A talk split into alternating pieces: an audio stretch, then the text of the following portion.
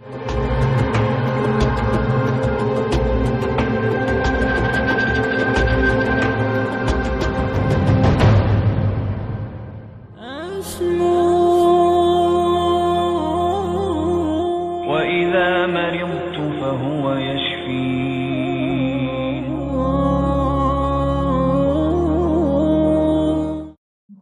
warahmatullahi wabarakatuh. Alhamdulillah wassalatu wassalamu ala Rasulillah. Eh, Alhamdulillah bersama Dr. Zul Akbar. Alhamdulillah. Sehat dok? Alhamdulillah Masya Allah. Terima kasih nih banyak mengajari kesehatan. Kembali kita di acara uh, Fahuwa Pak Yashfin. Yasmin. Insyaallah uh, wa idza maritu fahuwa yashfin. Kalau aku sakit maka dialah Allah yang menyembuhkan. Ya. Dan uh, hari ini kita akan membahas di momentum yang memang sangat mahal yaitu momentum Ramadan. Uh, tentu amal utamanya adalah puasa. Ya amanu kutiba alaikumus siyam kama kutiba alal ladzina min qablikum la'allakum tattaqun. Wahai orang beriman eh, telah diwajibkan pada kalian as-siyam sebagaimana diwajibkannya eh, orang-orang sebelum kalian eh, semoga kalian bertakwa. Jadi siam ini adalah syariat yang sudah diajarkan sejak umat terdahulu ya dok ya. Betul. Artinya badan manusia itu di zaman nabi mana pun Hmm, itu tidak bisa lepas dari kebaikan siam.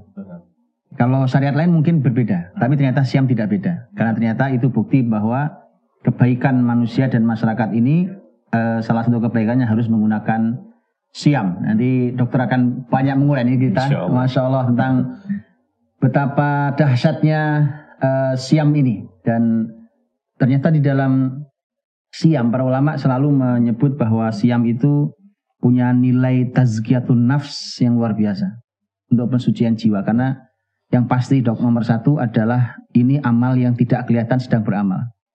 Amalan tak. Iya, tidak kelihatan karena eh, dia adalah amal yang kita tidak tahu orang lagi puasa apalagi Iya, nggak betul. puasa. Kalau lagi sholat kelihatan lagi sholat ya. Tapi kalau lagi puasa, apalagi kalau mau haji umroh kelihatan dong. Karena ngundang tetangga ya. Iya. Tapi kalau puasa, subhanallah, eh, nggak ada juga orang yang lihat, nggak ada juga orang percaya atau tidak percaya. Iya. Itu murni kita dengan Allah dan terlatih jiwa kita untuk bersama Allah Betul. dalam niat yang ikhlas pada Allah. Betul. Nah ini eh, masya Allah luar biasa. Jadi nilai tazkiyatun nafsnya sangat amat tinggi. Nah, ini dokter bisa sama ini nih. Harus harus mulai dok. Karena mudah-mudahan gini, mudah-mudahan men- eh, Ramadan kita atau hari-hari kita yang lain itu juga bisa kita isi dengan kebaikan-kebaikan siam. betul. Baik, eh, Bismillahirrahmanirrahim. Assalamualaikum warahmatullahi wabarakatuh. Assalamualaikum. Alhamdulillah, eh, Bapak Ibu sekalian, jamaah eh, pemirsa sekalian yang saya hormati. Eh, senang sekali saya masih bisa bersama Ustadz Budi. Alhamdulillah. Alhamdulillah. Sebenarnya saya yang pengen belajar dari Wah beliau. ini kita belajar bersama ini. Belajar bersama, sama-sama jadi murid sekarang. Nah, sama-sama murid. Baik, eh, mungkin kalau bicara tentang puasa Ustaz ini, Masya Allah luar biasa menarik buat saya. Kenapa menarik? Karena kalau Ustadz dulu sekolah, sekolah ya SD, SMP, SMA lah katakanlah gitu kan, kapan waktu yang paling Ustadz nantikan? Iya. Kapan coba? Waktu SD lah katakanlah. Ketika bel berbunyi, tet, atau teng, teng, teng, teng. Pulang tuh ya. Bukan istirahat. Oh istirahat. Ya kan?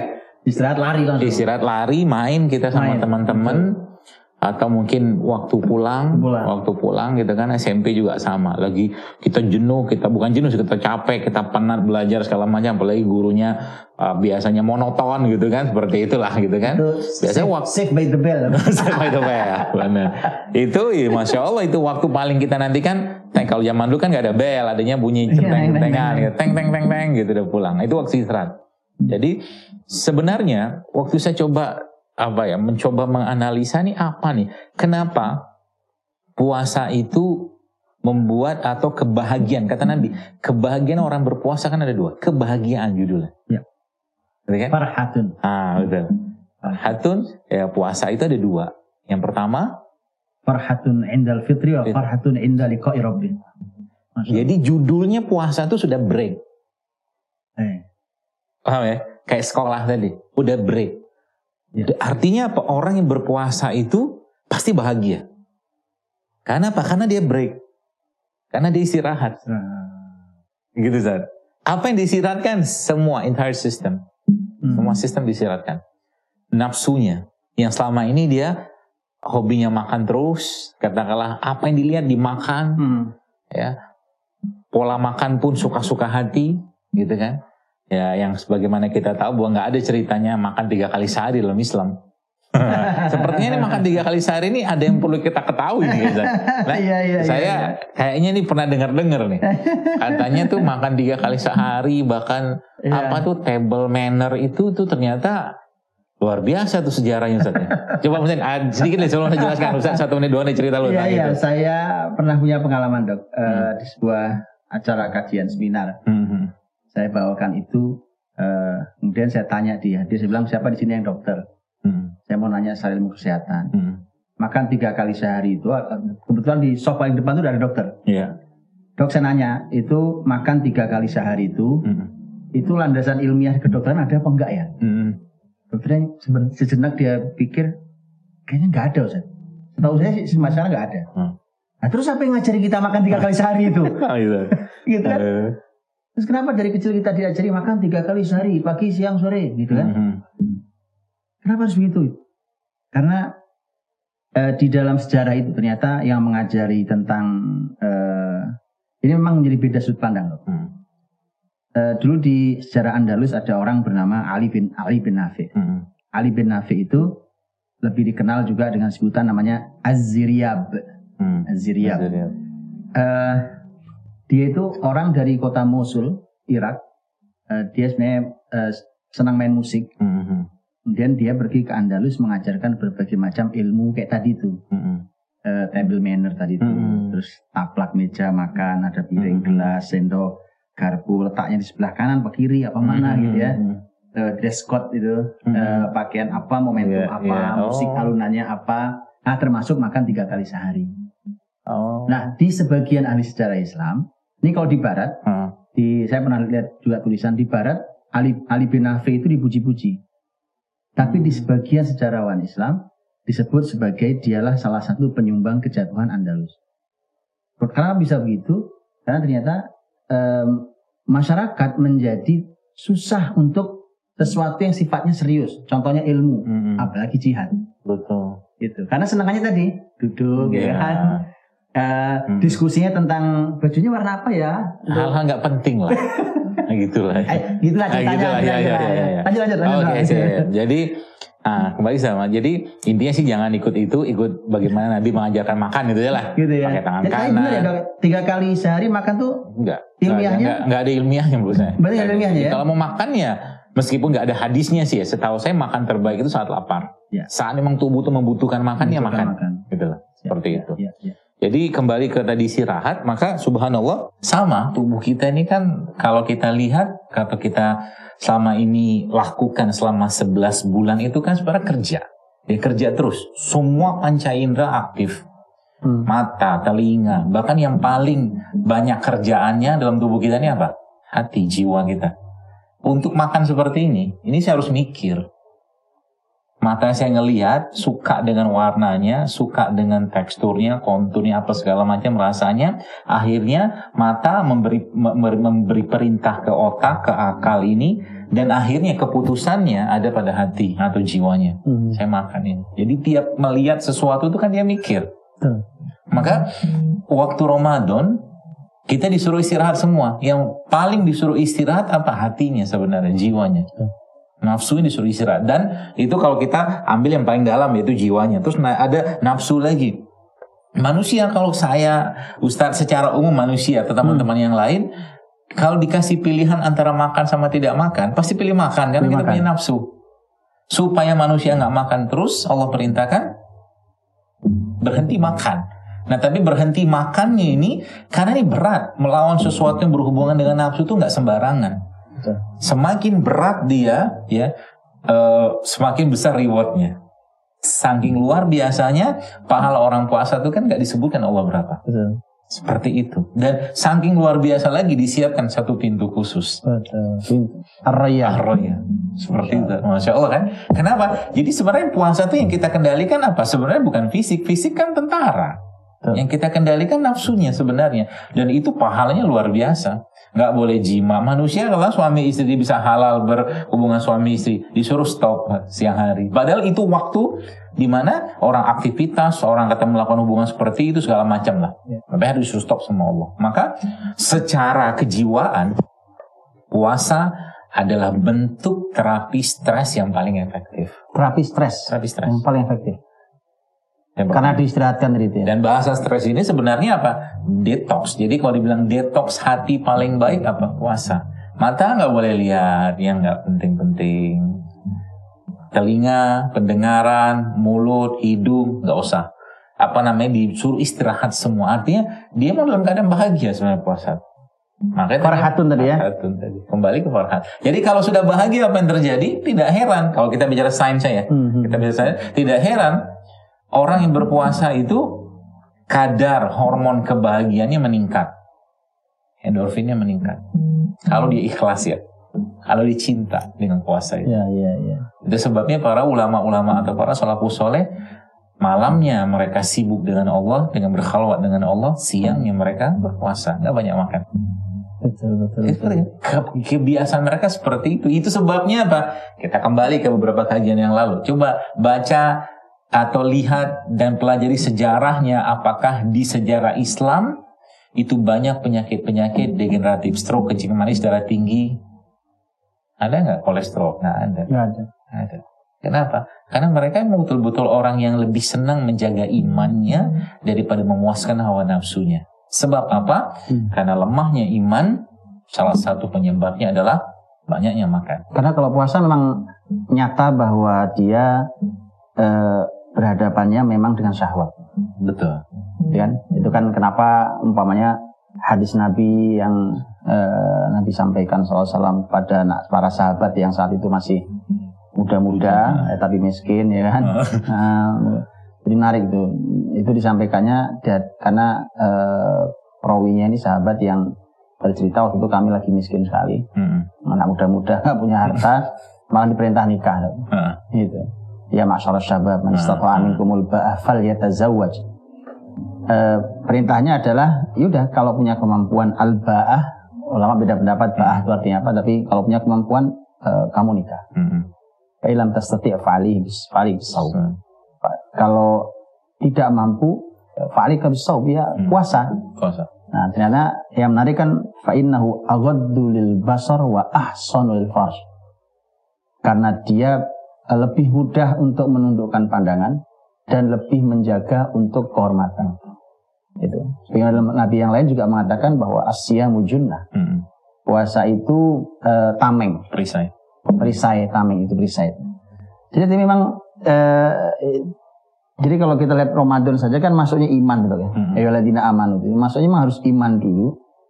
Kemudian baru puasa, Hmm. baru ujungnya takwa kan begitu. Hmm.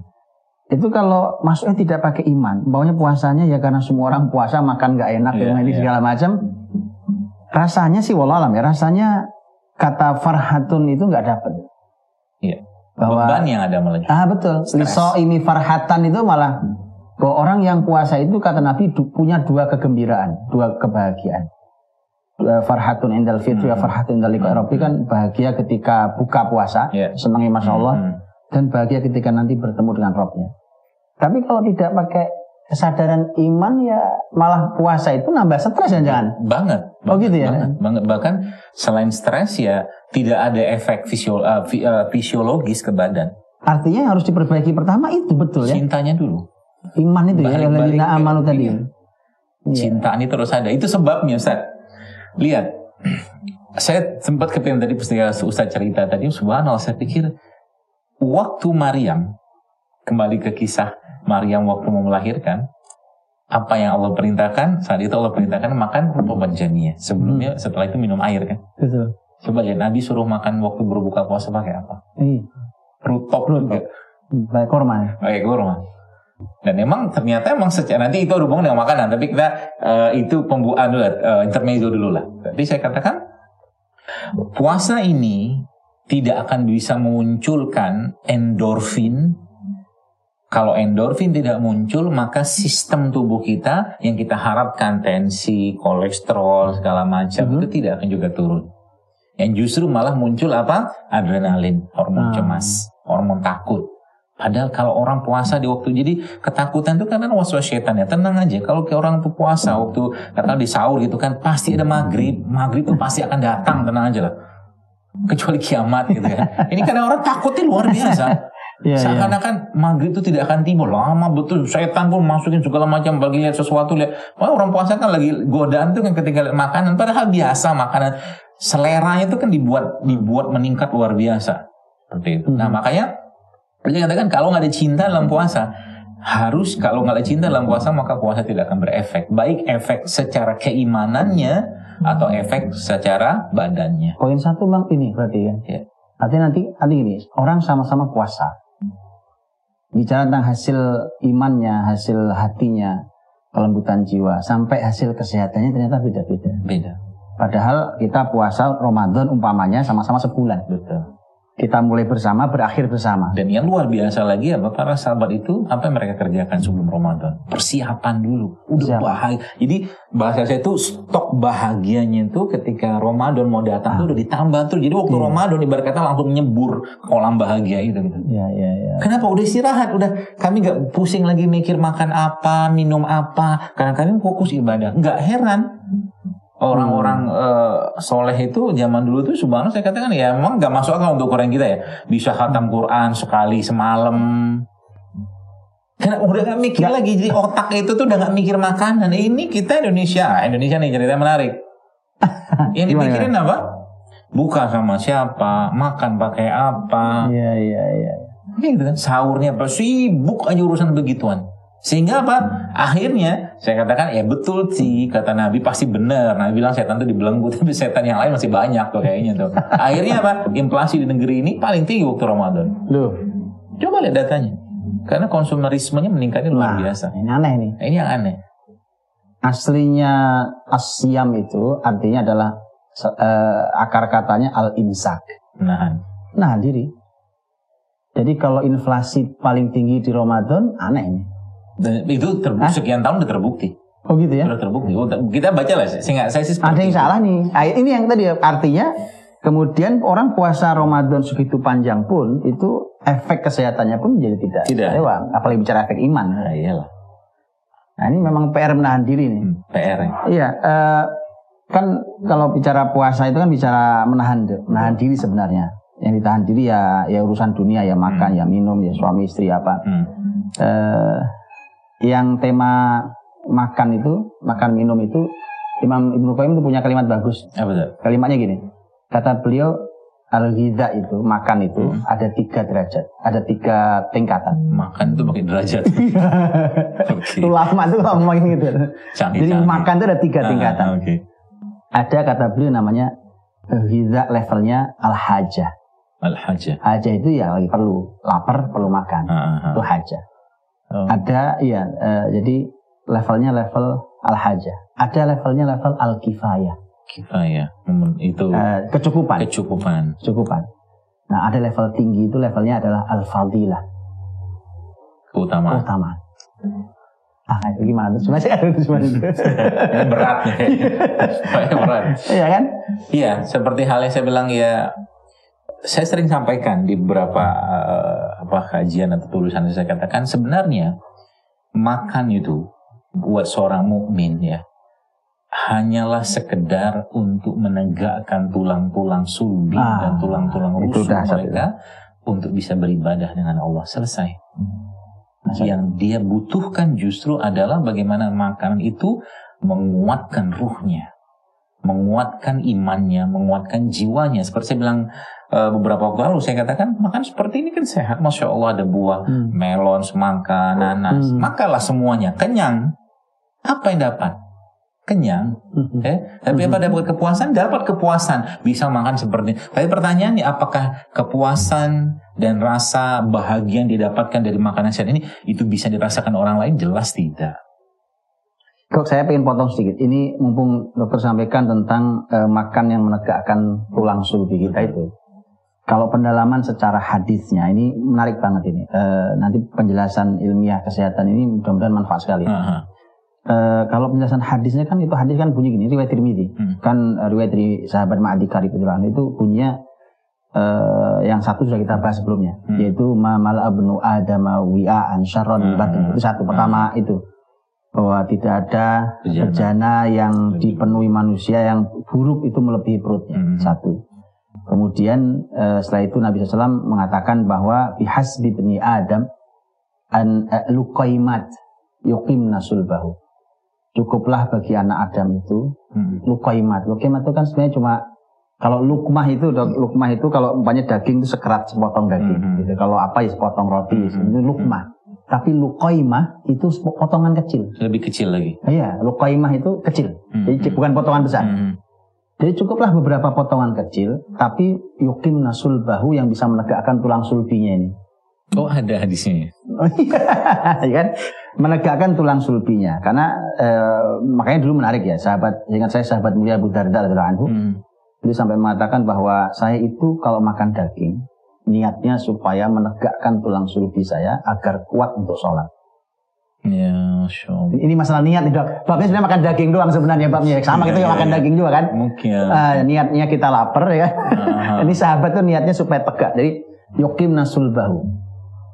Eh, kemudian kalimat berikutnya Rasul adalah eh, fa'in kana labud. Tapi kalau terpaksa kamu harus makan lebih banyak lagi, Hmm. dikasih batas kan. Fasulusun li to'am, Hmm. Wasulusun li syarabi, wasulusun li nafasi. Ya. Sepertiga makanan, Minum. sepertiga minuman, Sepertiga sepertiga udara. untuk udara nafas. Ya. Eh, itu artinya kalau dipahami teksnya menjadi begini. Sebenarnya kalau ini kan berarti Nabi menganjurkan metode makan yang baik, Hmm. Hmm. ya bahwa yang terbaik itu berarti sesungguhnya manusia ini kalau dari kalimat tadi yang saya pahami itu eh, sesungguhnya manusia ini nggak usah makan aslinya. Aslinya. Karena mak- karena bunyinya menjadi pertama ditakut-takuti. Kalau bejana kau penuhi itu perutmu bahaya sekali. Heeh. Satu. Yang kedua, ya cukup lah. Makan tuh cuma luqaimat itu tadi. Hmm. Potongan-potongan kecil itu makan se- segitu aja Hmm. cukup. Eh, kemudian baru, kalaupun harus makan lebih banyak, Hmm. batas maksimal sepertiga. Ya. Makan sepertiga minum sepertiga udara. Jadi kayaknya, ya saya nggak tahu hukum asal manusia makan itu, gitu. Hmm. itu ternyata sedikit hukum asalnya. Dan luqaimat itu menunjukkan eh, jumlah. Ya. kan karena sedikit. Heeh. Yukim nasul bahu itu menunjukkan kualitas. Hmm. Jadi maksudnya begini, makanmu sedikit saja, tapi kualitas makanan dan minumanmu harus bisa menegakkan tulang sulbi. Nah, Dok. Ini Nah, saya, eh, gimana ini, nih, gimana ini, ini, sebenarnya pembahasan yang selama ini saya, saya baru tahu itu ada ada hadisnya. Nah ya salah. Jadi selama ini, masya Allah, saya saya sampaikan makan gak usah banyak banyak. Bahkan sebenarnya makan sekali sehari itu udah cukup. Cukup asal berkualitas. Nah, Dan kon- konsepnya gini, Ustaz. Eh, supaya kita ini kan saya mencoba memetafor ya supaya supaya lebih gampang dicerna oleh Bapak Ibu sekalian ya. Misalnya gini. eh, kalau misalkanlah ini misalkan ini, ini gelas, ini gelas. Maka gelas ini misalkan saya penuhin dengan air putih katakanlah atau air yang paling lezat, paling sehat sampai penuh kayak begini. Megangnya aja susah Ustaz. Belum cerita mau minum. mm-mm. Nah, tubuh kita tuh begitu kepenuhan. kepenuhan. Jadi Hmm. kalau udah kepenuhan, apa yang dikerjakan mau tidak mau harus dibocorin atau dibuang gelas ini. Nah, Hmm. kayak akhirnya dari tubuh kita itu kan kayak ada pembu bukan kayak ada pembuangan sistem ekskresi namanya Ya. dari BAB dari dari uh, uh, urin dan segala macam atau kalau nggak muntah keringat segala macam gitu kan. Nah makanya jelas kalau seandainya sudah penuh kayak begini gak bakal bisa dipakai tuh badan. Yang nggak yang yang tidak bisa dipakai paling pertama kali apa? Jiwanya, hatinya. Sering saya sampaikan, gak bakal bisa.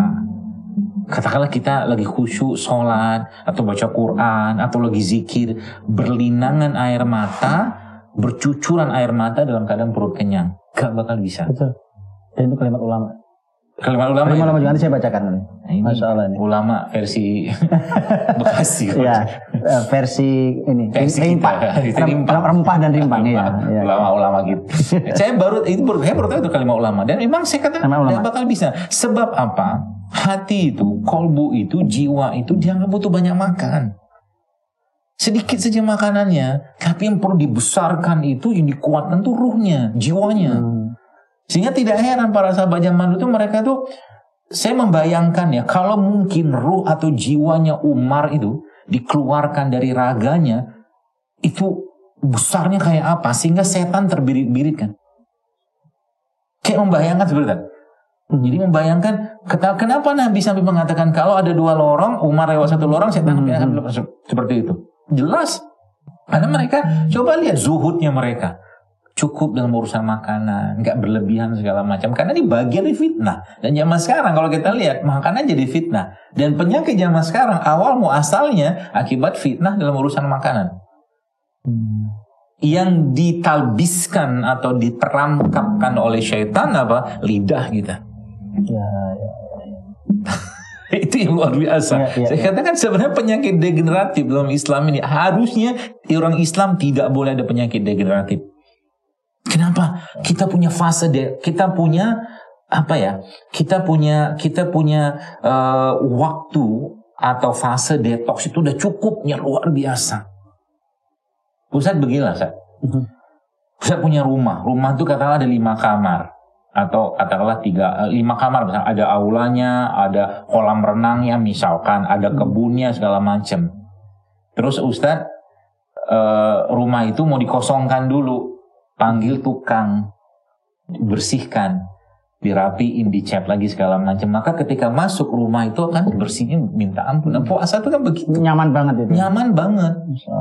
Iya, iya. iya. Itu loh. Jadi kemenangannya kita itu sebenarnya waktu puasa tuh ketika badan tuh sudah bersih. Tapi bukan raganya karena eh, sering saya sampaikan kalau raga, kalau jiwanya, ruhnya, kolbunya bersih pasti raga ngikut. Itu kata kuncinya. Dan puasa itu waktunya terbaik untuk menahan itu semua. Tapi sayangnya saya katakan tadi setannya main terus. Saya iya. tanam main terus. Jadi sebenarnya kalau kita kalau kita kembalikan ke konsep ilmiahnya, puasa itu subhanallah saya katakan terlalu banyak manfaat bene- atau benefitnya. Mulai dari apa? Bahkan kalau sekarang orang luar biasa nih. Apa kalau orang yang pergi ke gym itu kan building muscle lah, Hmm, buat hmm. otot segala macam. Itu growth hormone itu keluarnya waktu puasa Hmm. growth hormone hormon yang Untuk kalau pertumbuhan ada ya? hormon pertumbuhan Mhm. kalau mau bentuk ini segala macam pakai hormon mereka suntak suntik itu tuh nah, keluar Mhm. waktu puasa itu sebabnya tidak heran saya katakan saya mencoba menganalisa saja tidak heran eh, perang-perang di zamannya Rasul itu Ghazwah itu sebagian besar waktu puasa pertama dan kalau sekarang kita kembalikan ke keadaan sekarang ya sebenarnya kalau mau olahraga paling bagus waktu puasa karena akan terjadi perlimpatan atau duplikasi dari growth hormon ini berkali lipat saat berpuasa. Makanya Mhm. orang beriman itu laki-laki khususnya harusnya harusnya badannya sterek-sterek. Gitu ya. Ah, iya. Stretching relax dapat dari sholat kurang apa? Apalagi dikerjakan waktu puasa. Waktu menjelang berbuka dia puasa olahraga sedikit stretching dan stretching relax. Kata dokter Sizue apa itu yang miracle endorphin itu Mhm. itulah cara paling mudah untuk mengeluarkan endorfin. Allah Akbar. Waktu itu ya. Waktu waktu relax. Pas berarti kalau- puasa dia rehat. Waktu rehat ini ya. Artinya menjelang berbuka supaya katakanlah nggak haus, olahraga sedikit. Eh, ini perlu nih dok, agak dikasih apa ya, agak dikasih tipsnya ini memang. Hmm. Olahraga orang mikir kalau puasa olahraganya kapan ya? Oh. Gitu kan ya, gitu contohnya kan karena ada malam tuh kita ada terawih nih dok, nanti ada sahur ya. Ah. Eh, siang eh, nggak tahu gimana olahraganya gimana, makan umpamanya dok, makan kan itu juga ya, Iya. makan. Eh, ada satu kalimat dok, saya nggak- kalau saya secara ini kalau secara ilmu ilmu agama atau hadis Nabi ini sesungguhnya ada kritik sebenarnya, tapi saya nggak tahu sejak kapan eh, ini menjadi berubah ah, maknanya. Hah. Kan tadi antum sudah bilang ya, eh, Nabi itu menyarankan, ini mah hadis Nabi. Hmm. Nabi menyampaikan buka puasa itu kata Nabi dengan pertama level pertama dok Iya, itu rutop. itu rutop Betul. ya. Level 2 kalau nggak ada rutop tamar. Betul. Rumah kering. Ah, kurma yang sudah kering, Iya. yang kering itu. Nah. Kalaupun tidak ada air putih. Air putih. Oke. Kenapa tiba-tiba di Indonesia bunyinya berbuka dengan yang manis?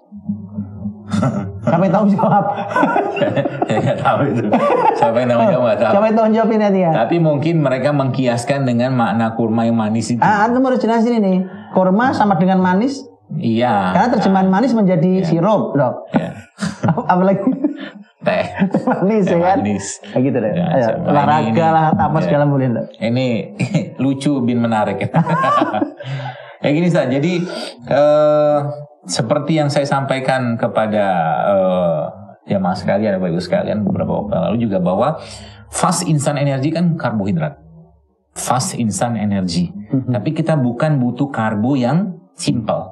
Kita butuh karbo yang kompleks. Hmm. Kita butuh karbo yang ada seratnya, ada gulanya, ada vitaminnya, ada enzimnya, komplit semua. Dan itu emang adanya pada superfood namanya rutop atau kurma. Ya, dia ada gulanya, tapi bukan gula pasir. Daripada Anda makan, bukan Bapak Ibu sekalian katakanlah mendapatkan informasi ini minum atau makan yang manis dalam ada gulanya, lebih baik Anda minum air tebu. Jauh lebih sehat daripada minum teh manis. Air tebu. Air tebu. Hmm. Karena air tebu itu kan aslinya kan dari tebu. Tebu ya. Isinya bukan hanya gula. Coba baca penelitiannya. Banyak isi air tebu itu daripada makan atau mengkonsumsi gula pasir dalam segala bentuk ya. Dalam segala bentuk. Rumitnya menjadi gitu Mas Dok. Kenapa saya makan gula pasir? Karena dia dari tebu.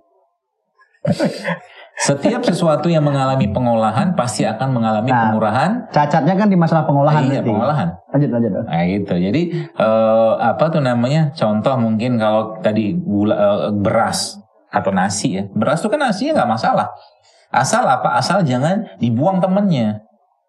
Living apa namanya? Living substance atau mungkin substansi hidup yang ada pada beras itu sebenarnya letaknya ada pada pebungkusnya.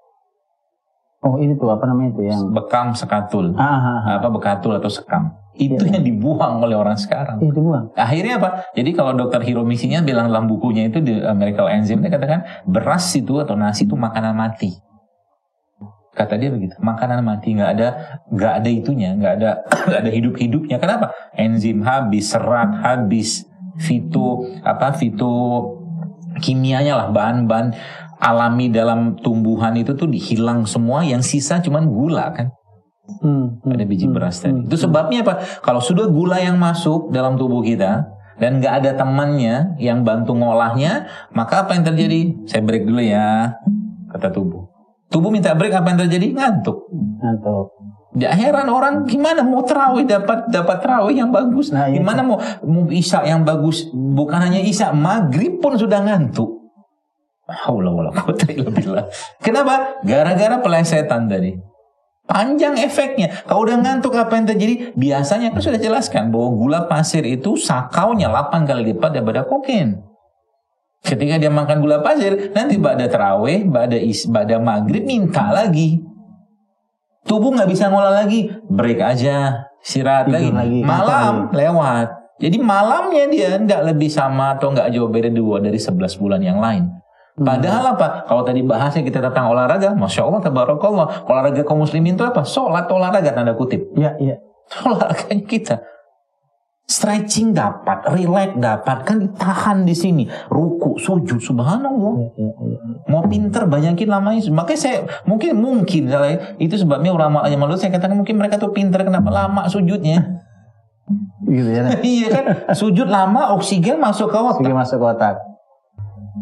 Ya. Masya Allah kan itu Iya, jadi iya. olah- olahraganya waktu Ramadan ini apa ya oke lah pakai olahraga olahraga oh yang weightlifting angkat berat sedikit sedikit 7 menit 10 menit oke lah Mhm. tapi olahraga sebenarnya justru ibadahnya itu olahraga Perbanyak sholat itu ya. perbanyak sholat Hmm. Nah emang terbukti kan para salafus soleh kan emang Betul, mereka betul, betul. memperbanyak sholat. Jadi biasanya saya pernah baca tuh Umar itu pernah disebut Umar sehingga saya itu tuh kalau dihabis isya terawih segala macam tuh nggak putus wudhu sampai ke subuh. Ini orang melek terus gitu kan. Iya, Iya ya. Berarti kalau tadi kan dimulai dari buka puasa berbukalah dengan yang manis itu plesetan yang salah fatal itu fatal. fatal, ya? fatal.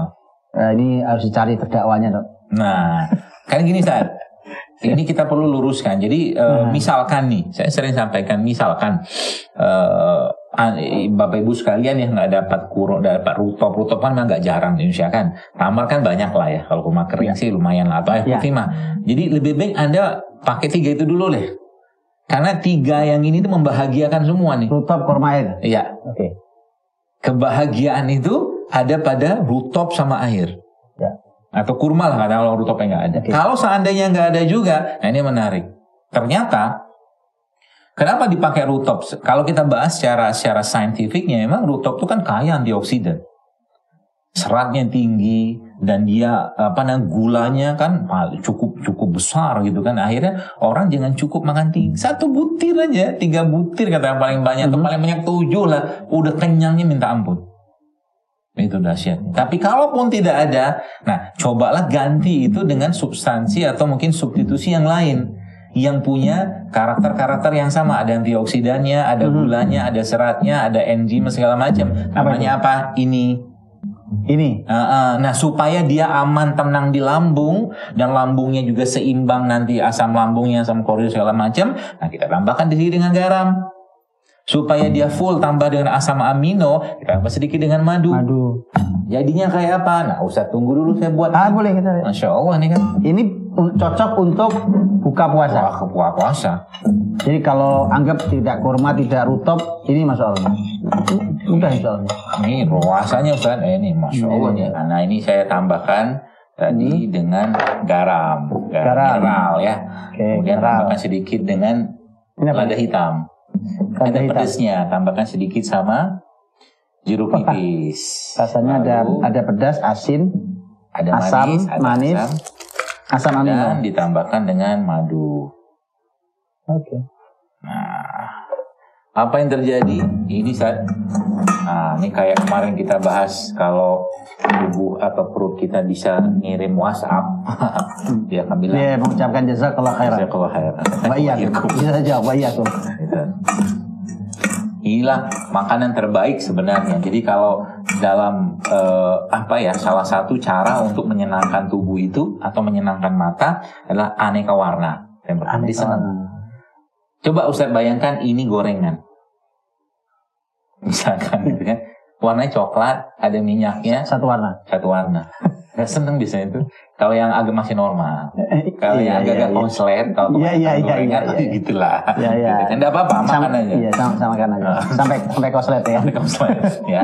Nah, lalu masukin Ustaz. Masya Allah. Wah. Ayo. Masya Allah. Ya salam. Nah, Ustaz langsung coba. Oke, Ustaz. Ustaz. Ah, ya. Masya Allah ini. Biasanya. Dan ini Ustaz, jangan lupa penuh cinta. Iya, salam betul. Sila penuh cinta. Kita makan.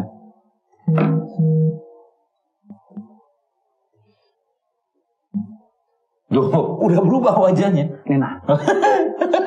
Udah berubah. Ini kaya rasanya. Kaya rasa. Kalau masalah vitamin segala macam nggak sudah Komplit. Hmm, Komplit semua Ustaz. nambah Nah ini kalau udah kayak begini biasanya acara bisa kita break dulu Ustaz. Sibuk makan ya kayak Iya nih. Ntar ya.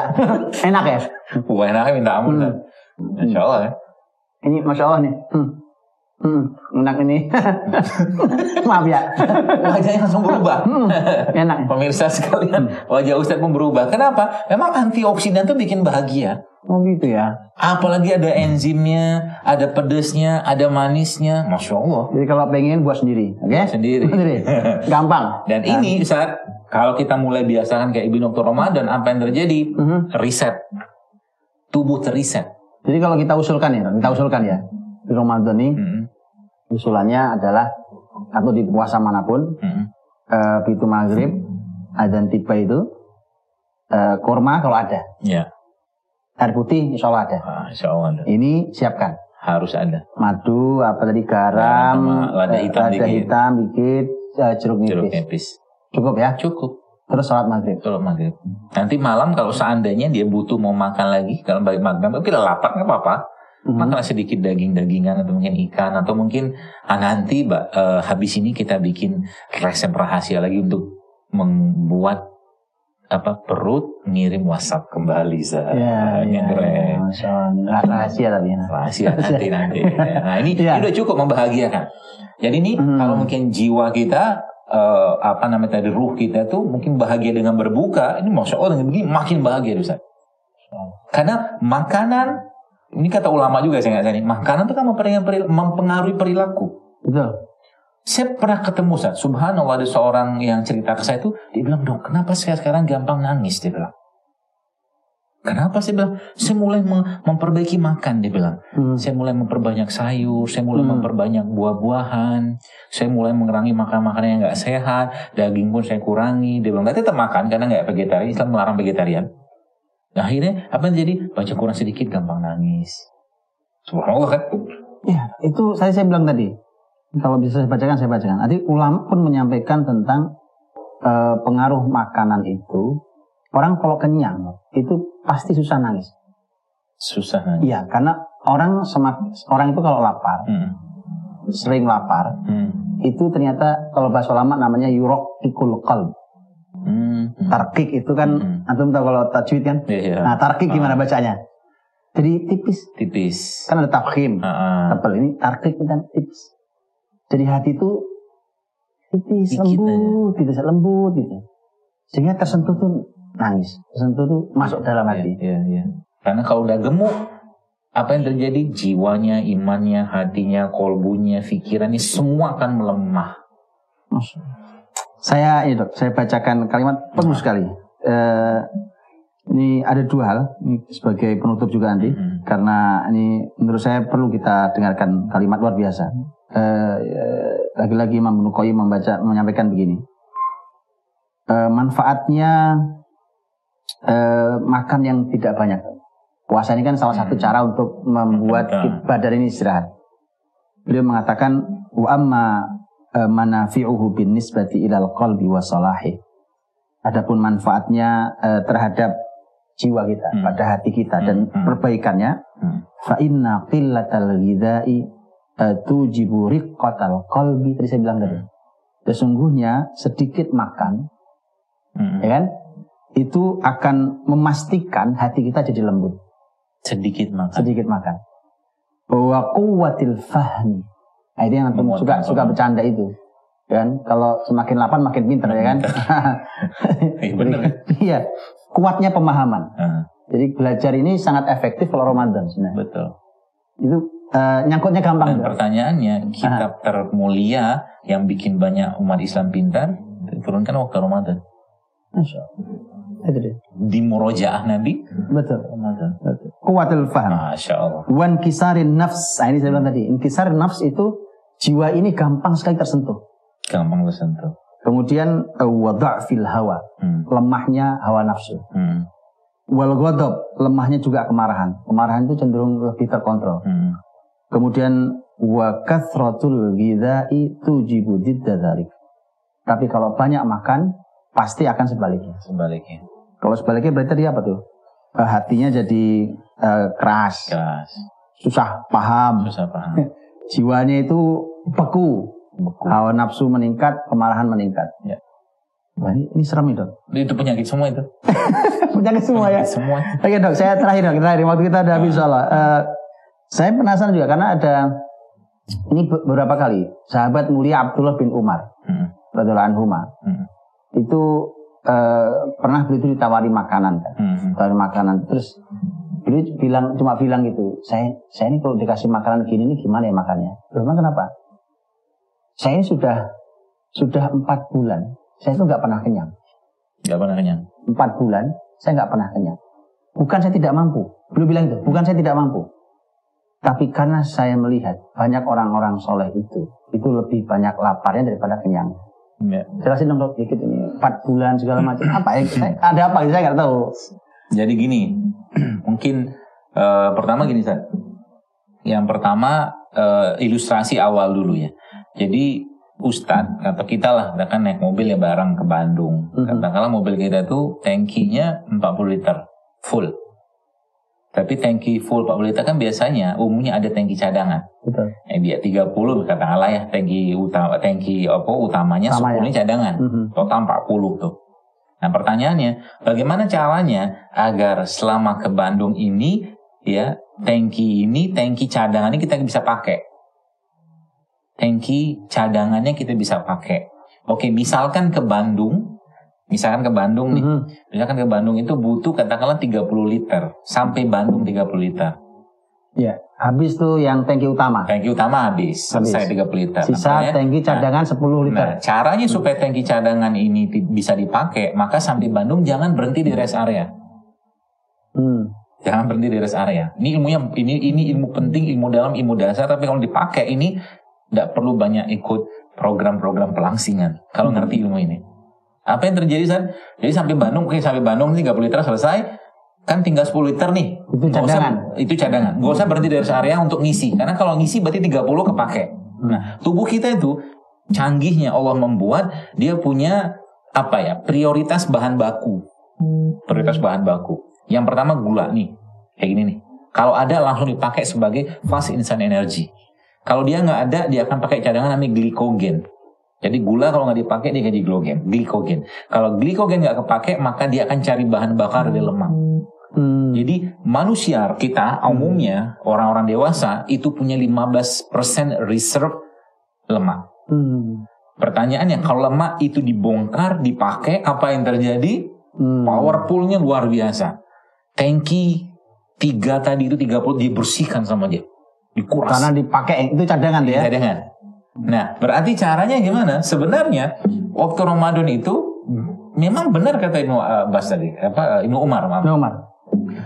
Eh, nggak pernah kenyang. Kalau nggak pernah kenyang, otomatis apa? Kalau tubuh minta bahan bakar, apa yang terjadi? Dia pasti akan akses Iya, cadangannya itu. cadangan. Kalau cadangan diakses, lemak diakses, orangnya kan sangat strong. Yang pertama, yang kedua, yang pertama itu Nah, sangat kuat. Kenapa? Dibersihkan terus badannya. Ibarat kata dia manggil cleaning service setiap hari ke rumahnya bersihin. Artinya selama tiga bulan. Nah, pertama itu yang kedua? Tiap-tiap sel tubuh kita itu kan mereka apa namanya melakukan eh, recycle Mhm. recycle. Recycle itu ada yang per eh, 3 sampai 5 hari, ada yang per 12 hari, ada yang per 3 bulan, ada yang per 4 bulan tergantung organnya. Dan kalau mungkin Ah, si analisa itu ada, saya ada jadwal ya, Dah? ada jadwal. Jadwal dia. Ada jadwal. eh, Oke. Nah, jadi kalau per 4 bulan ya itu mungkin arahnya ke sel darah. Sel darah Sel malah. darah. Oh, 40 oh, 220 hari kan sel darah. 4, kali 30. 120 Empat hari. bulan aku tidak pernah kenyang. Artinya selama 4 bulan itu sel darahnya terus menggunakan bahan baku dari reserve tank. Kalau reserve tank dipakai atau dari si lemak tadi, apa yang terjadi? Powerfulnya luar biasa. Artinya paling tidak itu yang kalau disasar 4 bulan tuh sel darah itu yang siklus sel darah itu yang diperbaiki. Nah, Terima Makasih banyak Dok. Jazakallah khair. Masya Masya Allah. Eh, intinya memang tadi kita harus bahagia. Yuk kita bahagia dengan Ramadan ini. ya harus Karena bahagia. kalau tidak bahagia, semua yang dijelaskan tidak ada artinya nih. Dapat. Bahagia, nikmati, bahagia dengan iman tentunya itu yang membuat kita bahagia. Mudah-mudahan kita bertemu di takwa nanti. Amin. Ya kan? Dan jazakallah khair. Oh, iya, Dr. Zaidul Akbar, eh, nanti ketemu lagi. Masih banyak rahasia. Akan kita buka di sini rahasia. Gitu? Jazakallah khair.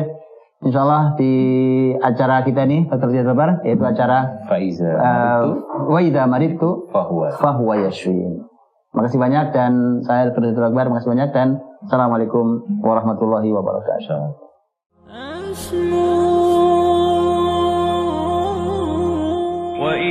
مرضت فهو